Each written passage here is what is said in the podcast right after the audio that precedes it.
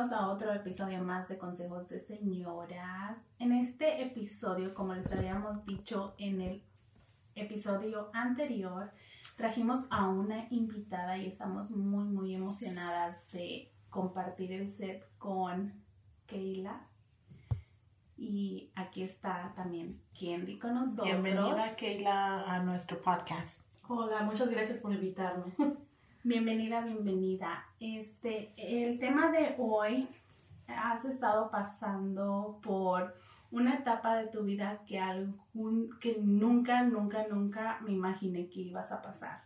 Porque te conozco desde hace más de una década y nunca me imaginé que fueras a pasar por un tema de separación. ¿Cómo ha sido? ¿Cómo fue?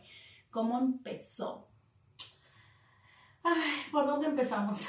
Por Efectivamente, principio. por el principio. ok. Me junté demasiado joven. ¿A los Tenía años? 17 años. Lo conocí, este, me gustó, nos enamoramos. De hecho, yo todavía iba a la high school y me vine con él. Este, estábamos como más, una, más de una hora de distancia. Él fue por mí, me vine con él, me vine a vivir con él en el departamento. Este, muchos problemas, mi mamá le quería echar a la policía. ¿Cuántos años tenía? lo otro. 17, era menor de edad todavía. Y estabas embarazada, ¿verdad? No. Todavía no. Todavía no estaba Cuando tú tomaste la decisión de venirte con él, todavía no estabas No estaba embarazada. Ok. No estaba embarazada, me salí de mi casa y todo, muchos problemas en la casa y creo que ahorita reflexiono y creo que fue como la salida para yo salir de la vida que llevaba en mi casa. Este, vi la oportunidad, me fui. Entonces, pues dije, vamos a intentarlo, intenté con él, pues obviamente me, me gustó, nos enamoramos, estaba jovencita yo, todo me ilusionó. Y me fui con él y ahora en mayo íbamos a hacer 16 años De estar juntos. de estar juntos. ¿Se casaron? Sí, nos casamos por el civil. De hecho, tú fuiste. Sí. La única persona. La única mamá, la persona- cómplice. Nadie supo, ni mi mamá, ni la familia de él, nadie supo. Nos presentamos a la corte a Diana, le llamé faltando horas, le dije, Diana, vienes, ahí va Diana corriendo. Eh, cómplice. Hacer la madre. Alcahueta. Ah. Sí, todavía me acuerdo de ese, de ese episodio de tu vida. Entonces, ¿qué, qué llevó? ¿Qué llevó a la ruptura? ¿Quién tomó la decisión de separarse?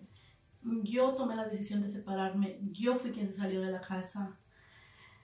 Ay, me tomó mucho tiempo decidir.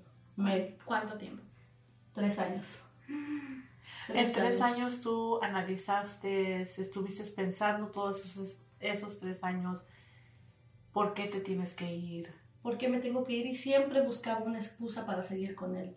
Siempre buscaba la manera de componer las cosas, de que iba a tratar, iba a intentar de no romper una familia, porque habían cuatro niños de por medio y qué voy a hacer yo sola con cuatro niños, ocupan a su papá, este, muchas cosas me llevaron a decidir a tomar tanto tiempo, tanto que fueron tres años que yo intenté, intenté, intenté y lo último dije, basta, Podemos decir que tú intentaste todo para que la relación funcionara. para que ese matrimonio funcionara.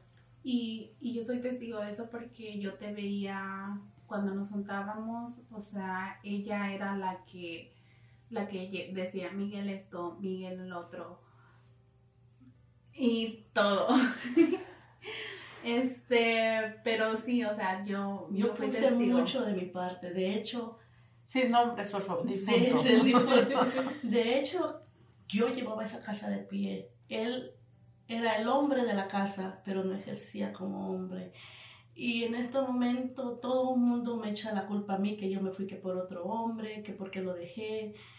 Este, pero nadie sabe lo que yo viví en esa casa. Nadie sabe cómo yo viví, lo que tuve que pasar y por qué tuve que tomar esa decisión. Y no fue una decisión que tomé de la noche a la mañana, me llevó años, tiempo de reflexionar y mucho valor. ¿Cómo fue ese día que dijiste, ya no más? Porque tú lloraste oh, tu, duelo, tú lloraste esos tres años, nunca lo reflejaste, nunca dijiste nada.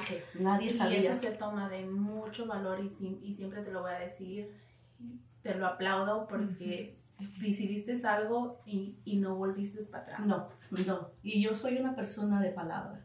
Lo que yo digo, lo hago. Y yo le dije tantas veces a él, le decía yo, esto no está funcionando, me vas a perder, me voy a ir, si no le echas ganas, esto se va a acabar. Y él lo tomaba como una broma, hasta se reía en mi cara, me decía, no, no te vas a ir, no te, no te vas a ir, no me la creía, no me la creía. Y el día que de verdad lo vio, ese hombre lloró. ¿Cómo fue ese día que tú dijiste? ¿Qué, qué hiciste? ¿Qué, ¿Qué, pasó, en tu mente? Que hizo clic y que dijo, ok, ya, se acabó.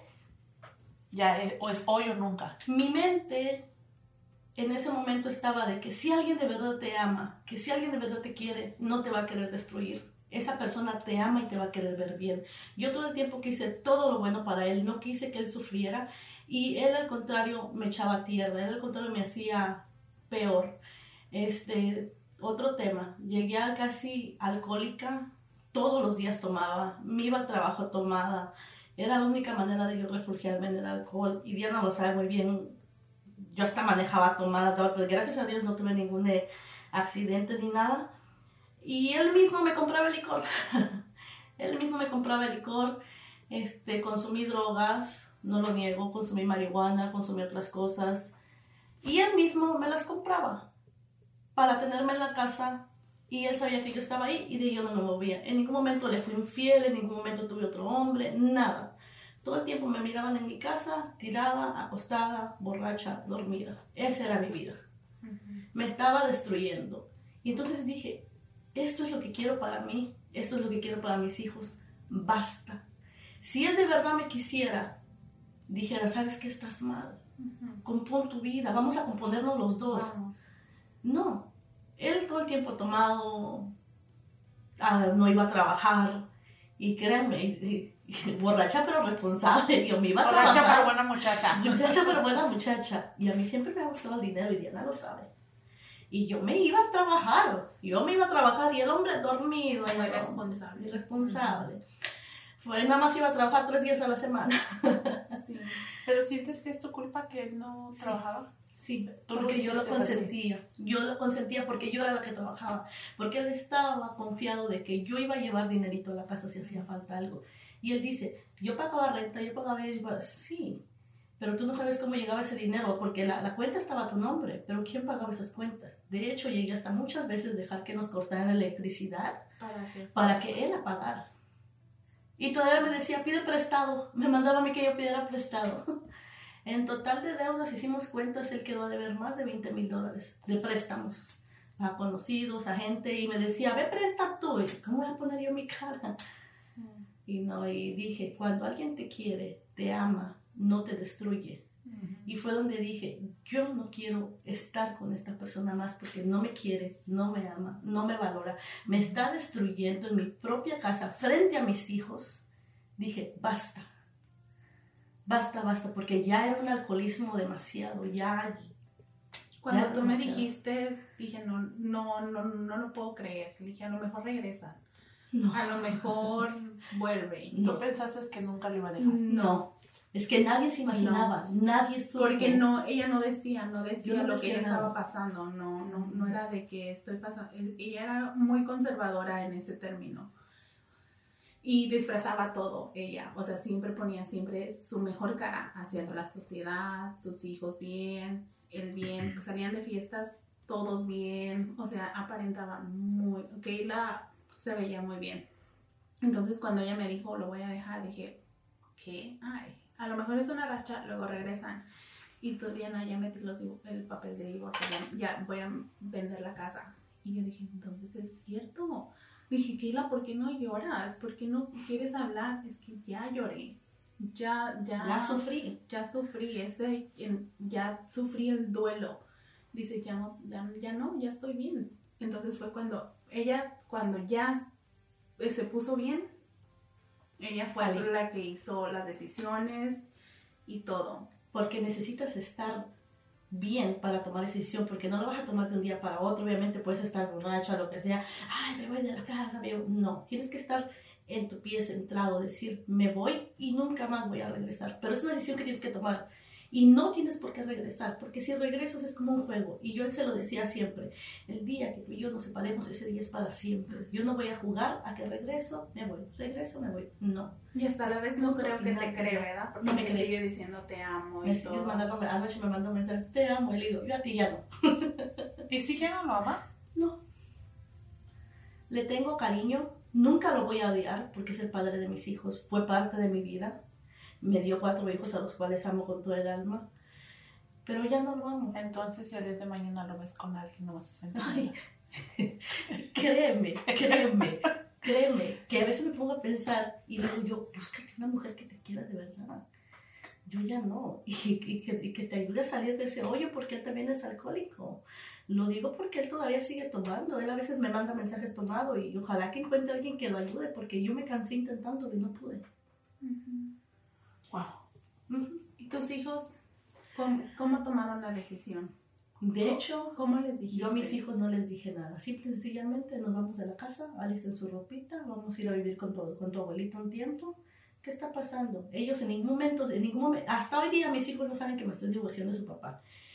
Porque mi manera de pensar es que ahorita los niños son menores de edad quien tiene que ver por ellos soy yo, la que toma las decisiones por ellos soy yo.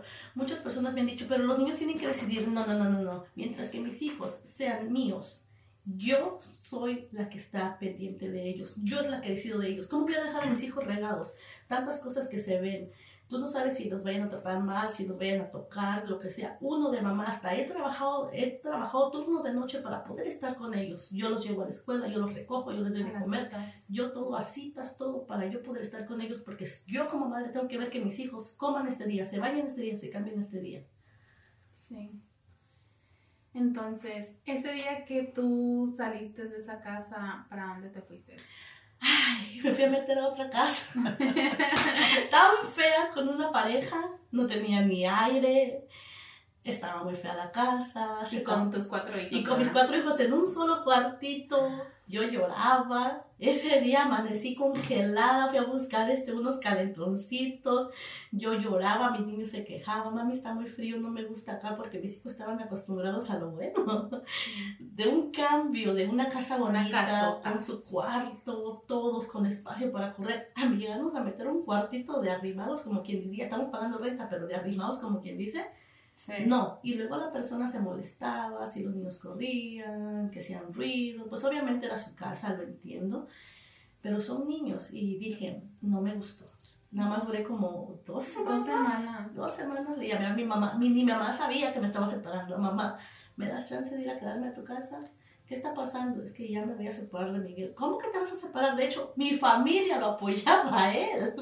Me decían, dale oportunidad. Y vamos a hablar con Miguel. Todo, vamos a hablar con él. Dice, este, dale otra oportunidad, a lo mejor está pasando. Le digo, no, yo ya no quiero estar con él, ya no, ya no, ya no. ¿Me recibes? Sí, o no?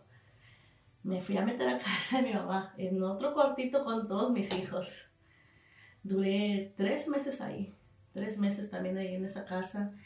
Y me abrumaba porque mis niños solitos en un cuartito y no tenía su espacio todo. No sé cómo le hice. Diana, moví cielo, mar y tierra. Día y ahorita, día y noche yo lloraba, trabajaba ganando el mínimo. Mi cheque me salían de 300 dólares a la semana. Yo lo miraba yo lloraba porque estaba acostumbrada a ganar buen dinero. Y decía, ¿cómo le voy a hacer? Me vine a meter a una casa, estoy pagando mucho de renta. Y la verdad que es un reto para mí porque me va a hacer crecer como persona porque tengo que fijarme en ganar más dinero, trabajar más duro y proveer para mis hijos. En lugar de que me den para abajo, me están dando para, para arriba. Y te ves mucho mejor. Oh, no sé.